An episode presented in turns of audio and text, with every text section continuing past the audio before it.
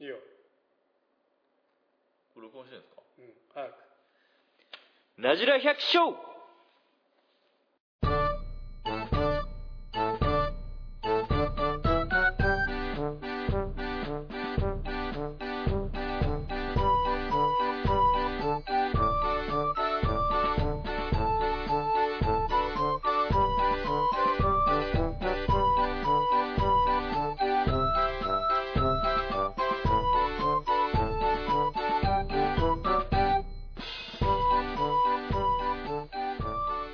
はい、始まりました、なじら百姓。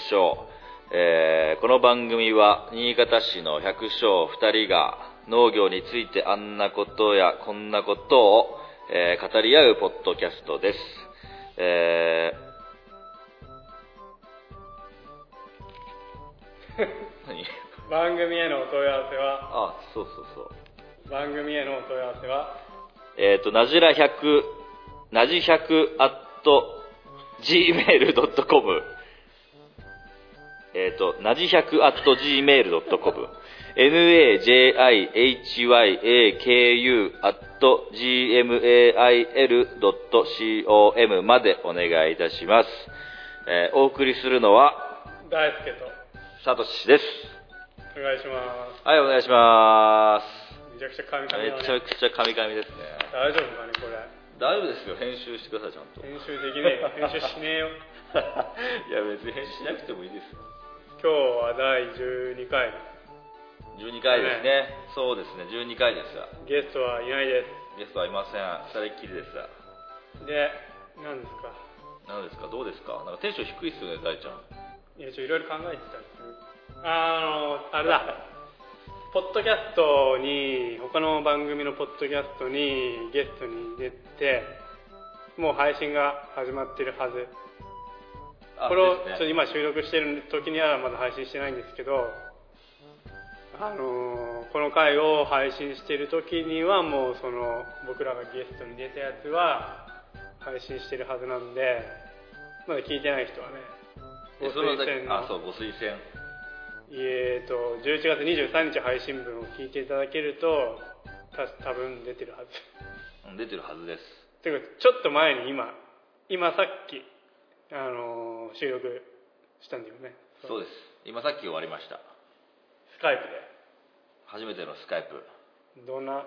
感じなのかよくわかんないけどわかりませんけどねまあ、ちょっと聞いてみてください、ですねこう推薦で検索すれば多分一発で出てきますはいあとブログにもリンク貼るんでそうですねということで聞いてみてくださいっはいって感じでて感じで最近はどんな最近でも風邪ひいたんですよ風邪風邪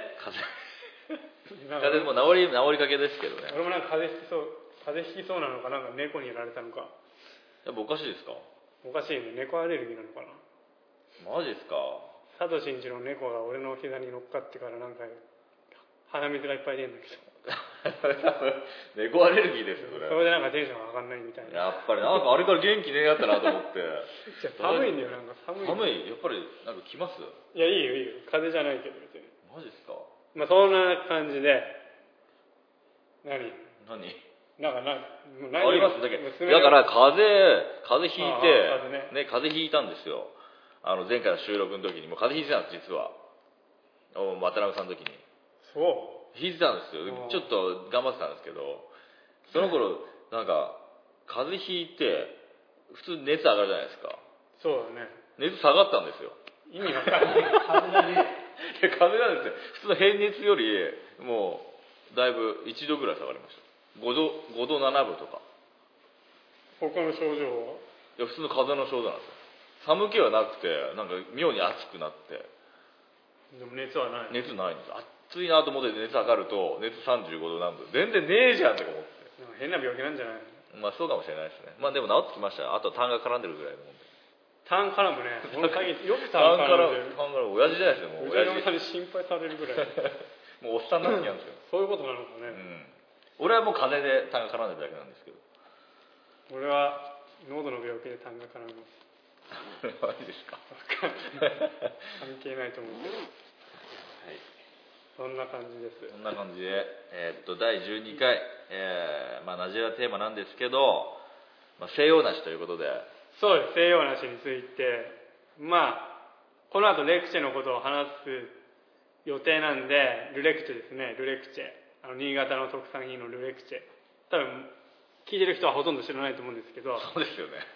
まあ、そのレクチェについて話す前に、まあ、西洋梨についてざっくばざっと ざっくばらんに。ざっくばらんにしてないけどまあ話してからルレクチェの話レクチェの話感と。じはいで。ということで西洋というこ梨とではい。をテーマに今日はざっくばらんにそうですね。ざっくばらんに。では話、していこうかなとでは行きましょう。まあ、いつもの通り、まあ、資料がちょ資料のちょっとまあ、ね、参考してるのはちょっとこれもちょっと宣伝しておきましょうかそうですね。はい果物ナビっていうサイトなんですけどねはいはあのいろんな果物について詳しく書いてるんで、い。うん。まあ、それをちょっと資料にあとウィキペディアさんとかねその辺を見ながら話してるんですけどは何から話しましょうかね西洋梨の歴史歴史なんてのがあったんでそうですね。歴史、歴史から行きましょう。これがなかなか面白くて、えー西洋梨の起源は中国です古い起源はねあ、古い起源は中国かうん和ら。梨と同じでなるほどなるほど。それがによ西ヨーロッパに移動して、まあ、広がっていったのが洋梨とあじゃあまずは中国にそうですねで発症したのがヨーロッパにちょっと盛んになって、うんそれから、まあ、全広国、がヨーロッパ全体に広がっていまっあ、て、世界各国に広がったとで古代ギリシャから栽培されていたと、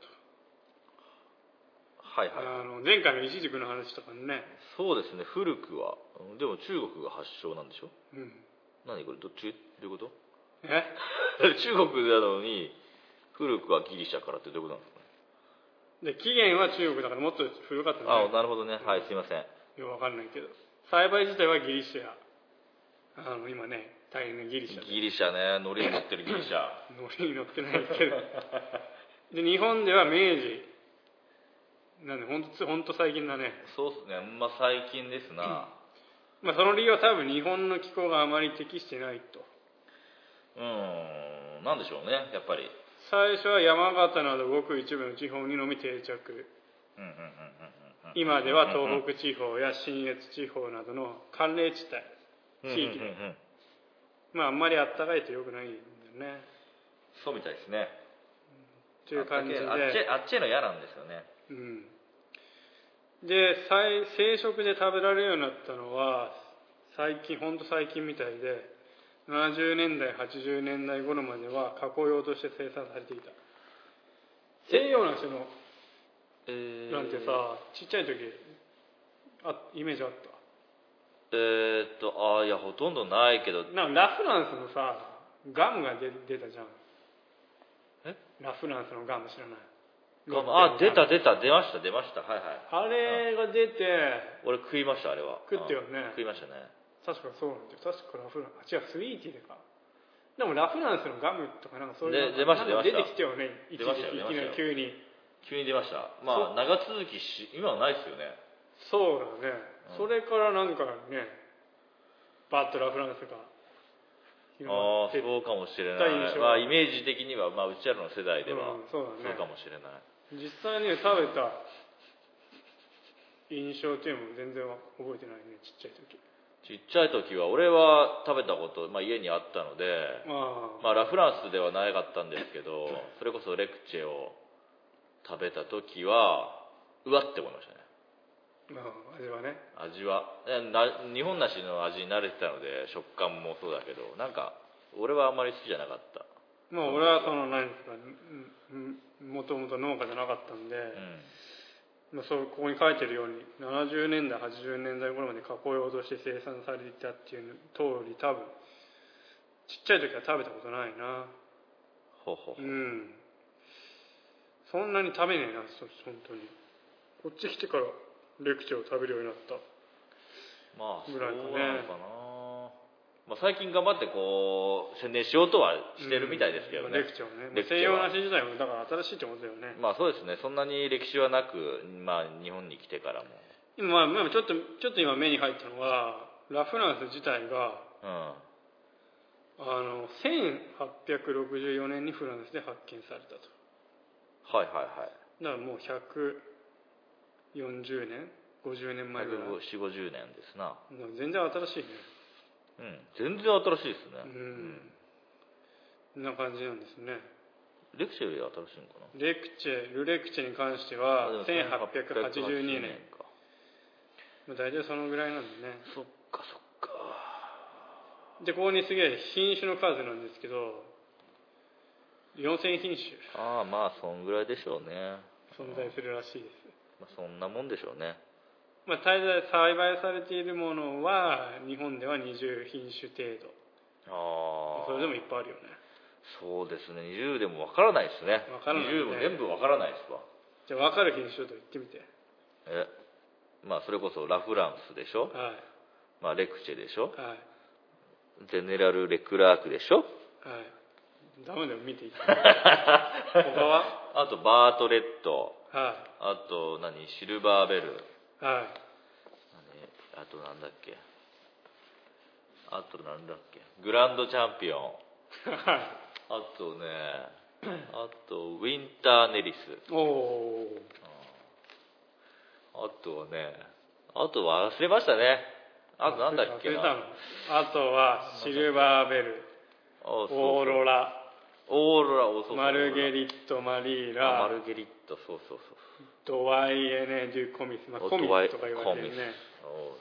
そう俺もそう知ってんのはあと何あるそんぐらいだなおうおうもう聞いたことないのはフレミッシュビューテおうおうフレミッシィーュビブューラティーンデーワインあブランデーワインねうんプレコーおおスなぐらいかねそういうの品種もあるらしいどこで作ってるんでしょうね全然わかんないですねわかりません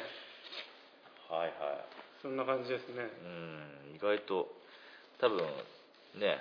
レクチェも新潟県ではまあ大体知られてはきましたけども、うねんレクチェなんてなんだそれっていう人がやっぱ多いんでしょうね、まあ、いつもの通り主な産地、まあ、ベストベスト56ぐらい うん、ベスト6ですねまあ1位は一位は今年出た山形です1万9300 1300トン19300 2位が長野長野これが意外県だでったすねちょっと意外でしたやっぱなんだろう何作ってんだろう今ちょっと調べたらラ・フランスとレクチェいやオーロラっていうのがよいっぱい出てきたなうーんが2240トンうんまあ量的にもまあねになると一気に下がる山形がもうダントツなんですね、本当で西洋梨3位が新潟、まあ、新潟ですねまあ、これ大全部レクチャーだねレクチェですな全部まあほぼ青森が4位うん青森はゼネラル・レクラークが有うーん名で5位が岩手6位秋田これ何作ってんの多分レクラークかなんかまあそだっとち思うんだけどねでまあ栽培できるってう言ったらーんあんま聞いたことないなこの何2位から6位まで合わせても山形に勝てないとすごいな山形山形さすんげえね西洋梨って言ったらラフなん山です形よねさんはすごいわそんな感じですよ作りすぎですなこれラフランスやっぱ有名なラフランスだもんね有名ですもんねラフランスについてフランスで発見されたからラフランスなんだなほうほうほうフランス原産の洋梨です、ほうほうほえー発見したのはクロード・ブランシェさんうへへへへ日本へは食用としてではなく受粉用として導入されたあそうなのうんそれを食べたらやうめえねっかとそうそうそこれはもう製品化しようぜとうで本国フランスとかヨーロッパでは気候が合わないのでほとんど生産されていないなんだそれなんだそこれれレクチェも同じだよね、まあレクチェも同じですねまあほとんどほとんど作ってる人なんてもうめったにいないらしいですそよねの発見された場所だよねこれもレクチェもレクチェもフランスだけどうんなるほどねへーフランスでの品種名はブランシェット・クロールとえフランスの名発見者前の名前あは発見者の名前がそのまま梨の名前になってるんだかだらフランス行ってラ・フランスって言っても多分通じないですなるほどね気をつけてくださいでも誰がつけたんですかラ・フランスってそれは日本の人ですのああ持ってきた人がつけたんですかね わかんないねでもまあフランスでフラされフランたからスだよってえいわかんないけどだいやフランスねってフランスってついてるからねその中にああこれ主な産地が山形長野って書いてるね長野のラ・フランスってあんま聞いたことないな聞いたことないですね山梨県では珍しいラ・フランス狩り観光農園があるだってええでも観光農園で洋梨って難しくないラ・フランスもだって追熟しないとですよねうん追熟っていうのはあの収穫した後にまあ、ちょっと保管すると熟されていくとそうですねと収穫した後に熟される、熟していくっていうう、ん、はいのがすいま追熟せん説明がいねやまあそうやって順々に説明していって、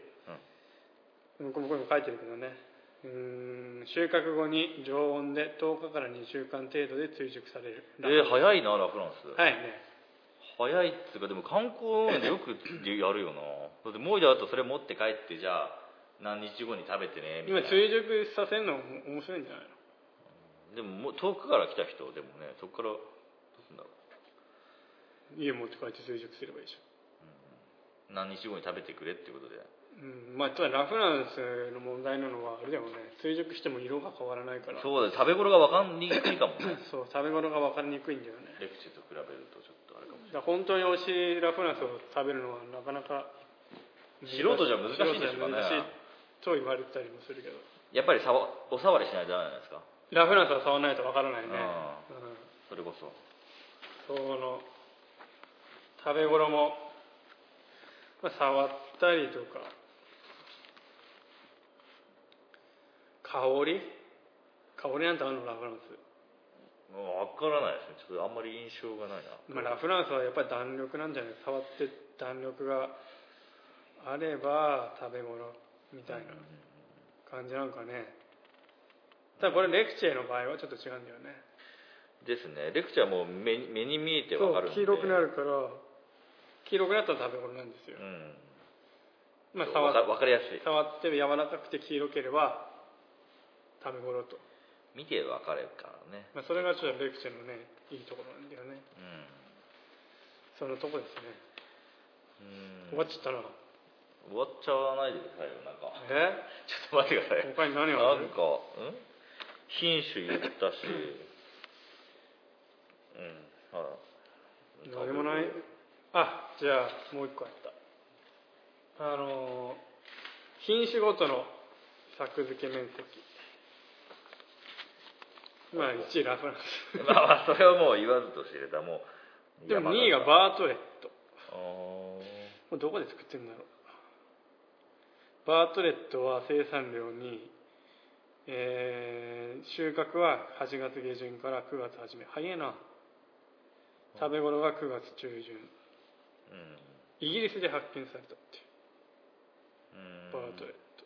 まあ、名前は聞いたことあるけど食べたことはないです俺もないです、 3位ルレクチうんェルレクチエですね、そうなんですよねちっちっちゃい絵描く人もいるし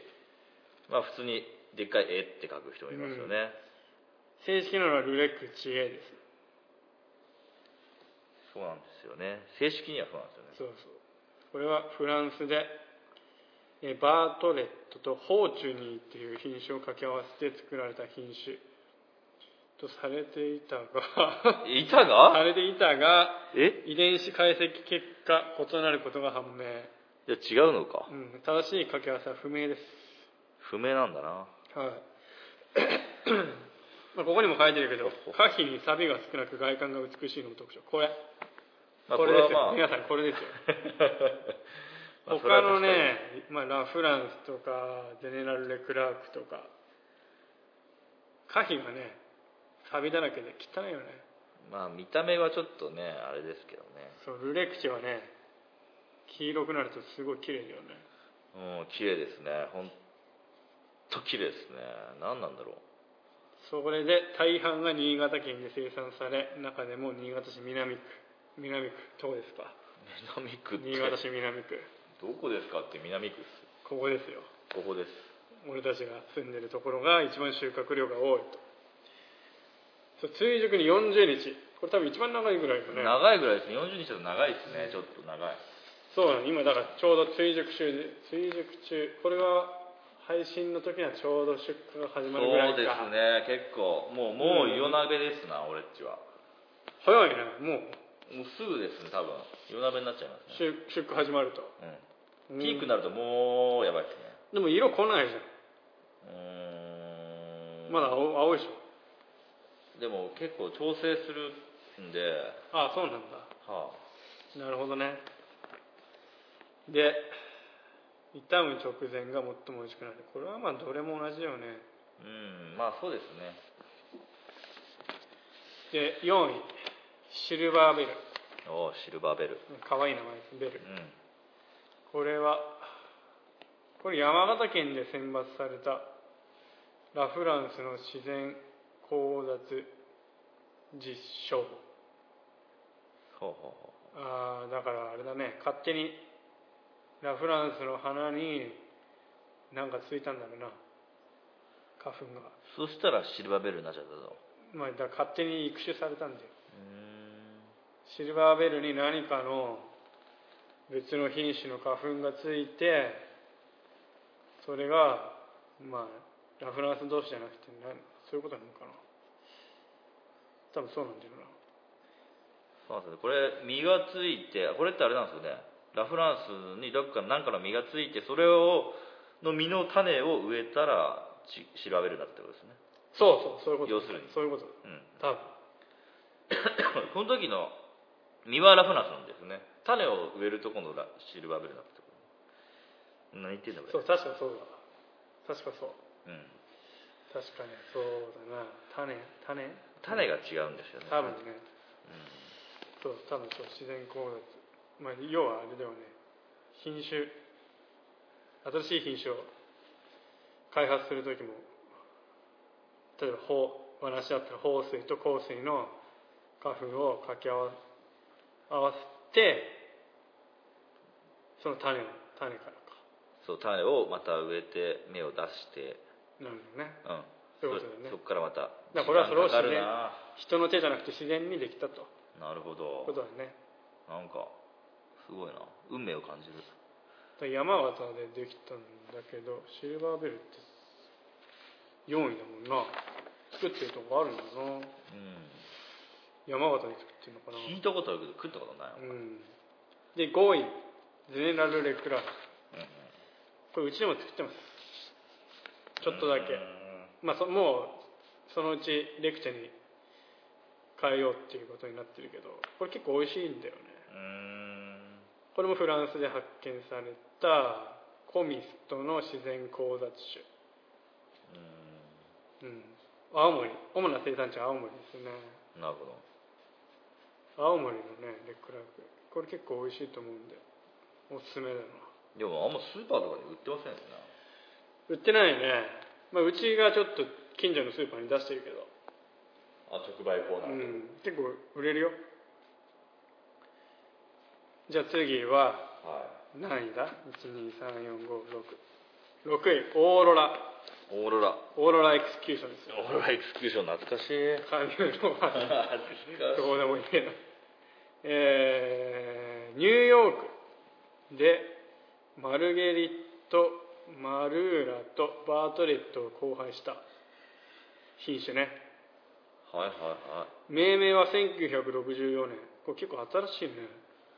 3050年前ぐらいうー表面の大部分が褐色のサビに覆われているんおーみんなサビになってしまえばサビなんて関係ないですねもこれは長野とかでなんか作ってるみたいなんでううー食んべたこともある人いるかもね次マルゲリット・マリーラだね、はいはいえーこれもフランスで発見されて名前は発見者からこれは名前人の名前みたいだねうーんこれがすげえの何500以上グラム以上となる大型の品種でうん1キロ近くになることもある、でかすぎでかいねでかすぎだよ次コミスこれなすげえ言いづらい名前ドワイエネデュ・コミスでえドワイエネデュ・コミスドワイエネ・デュ・コミスヨーロッパヨーロッパでは高級品種だってうーん品質は良いが栽培が難しいため日本でも生産量は非常に少ないうんうんうん幻の西洋梨だってえへへへ幻の西洋梨結構使い歌なんか歌いもん言うねでレクチャーもレクチャーも幻の西洋梨ですよねなんだよなんで幻ってつけばいいと思ってんのかついブランデーワインあ違う次はあれですねプレミッシュビューティーおおななんかビューティービューティーですな資料あるかなここにあったどこどこプレミッシュビューティービューティーちょっと待ってねあったこれベルギーだねへえ結構古いよ明治時代に導入されたうーこんれ面い白い日の当たった果皮が赤くなることもある大玉のようなし、うーんでも熟すと果皮がやや黄色みを見るって、じゃあオレンジっぽくなるんですかねうん別名姫子なしへえなんかどっかで作ってんだろうなプレミッシュ姫子なしこれちょっと全部食べてみたいね一回そうですねなんかどうどうすればいいのなんか一応やっぱ通販かなんか買えるのかな買えるでしょただ同時には食えないんだろうなですよねそんな感じですよあとはないなあ一個食べてなんかレポートしたいですよねなんかこそうだから今日本当はリクラックを持ってこようと思ったんだけど忘れちゃったうあーあ ー何が一期一会ですか何が一期一会ですか本当にあーそんな感じだ なあーまあ時を潜じてますわ西洋梨のね栄養と効能はなんでしょうか日本梨と同じ日本梨は 同じでそうなんですかみたいだね多少はなんかないんですかねあポリフェノールが含まれてるあポリフェノールななんでが眼ん病予防予防ねがん予防うんがん予防にはマジでんマジマジがん保険入るんだったらまず食っとけとそういう感感じですじですよ洋梨はで西洋梨と和梨の話をしたついでなんですけど中国梨おおまあもう元祖は元祖ですからこねれ聞いたことある人食べたことある人いんのかな中国梨ってうーん食べたことある、実際ないですねまあ、ヤーリーは知ってるよねヤーリは知ってますあねの花粉花粉取るための花花粉取るための花いいねでヤーリっていうのはまあ使いますからねただこれね岡山の方とか行くとねヤーリーがね高級な梨として売ってたりするんだよねえ岡山うんマジっすかうんみたいよええ確か岡山書いてみるか中国梨はこれはすごいよ紀元前150年前うー中国では数種類の梨が栽培されていただって日本には明治時代でもその、ま、ずっと前から山口県に中国梨の木があったそうですとんなるほどこれはどういうことなんですかね誰かが中国に渡って持ってきたのかな持ってきたんじゃないですか小野の妹子が、中国梨は洋梨のように見えますが食感は和梨のようにシャリシャリとしていてジューシーで香りがとても良く風味豊かなフルーツです、えシャリシャリしてるって食ってね見て食ってみてうまかったらね石梨細胞とか入ってるのかな何なんだろう多分そうなんだろうね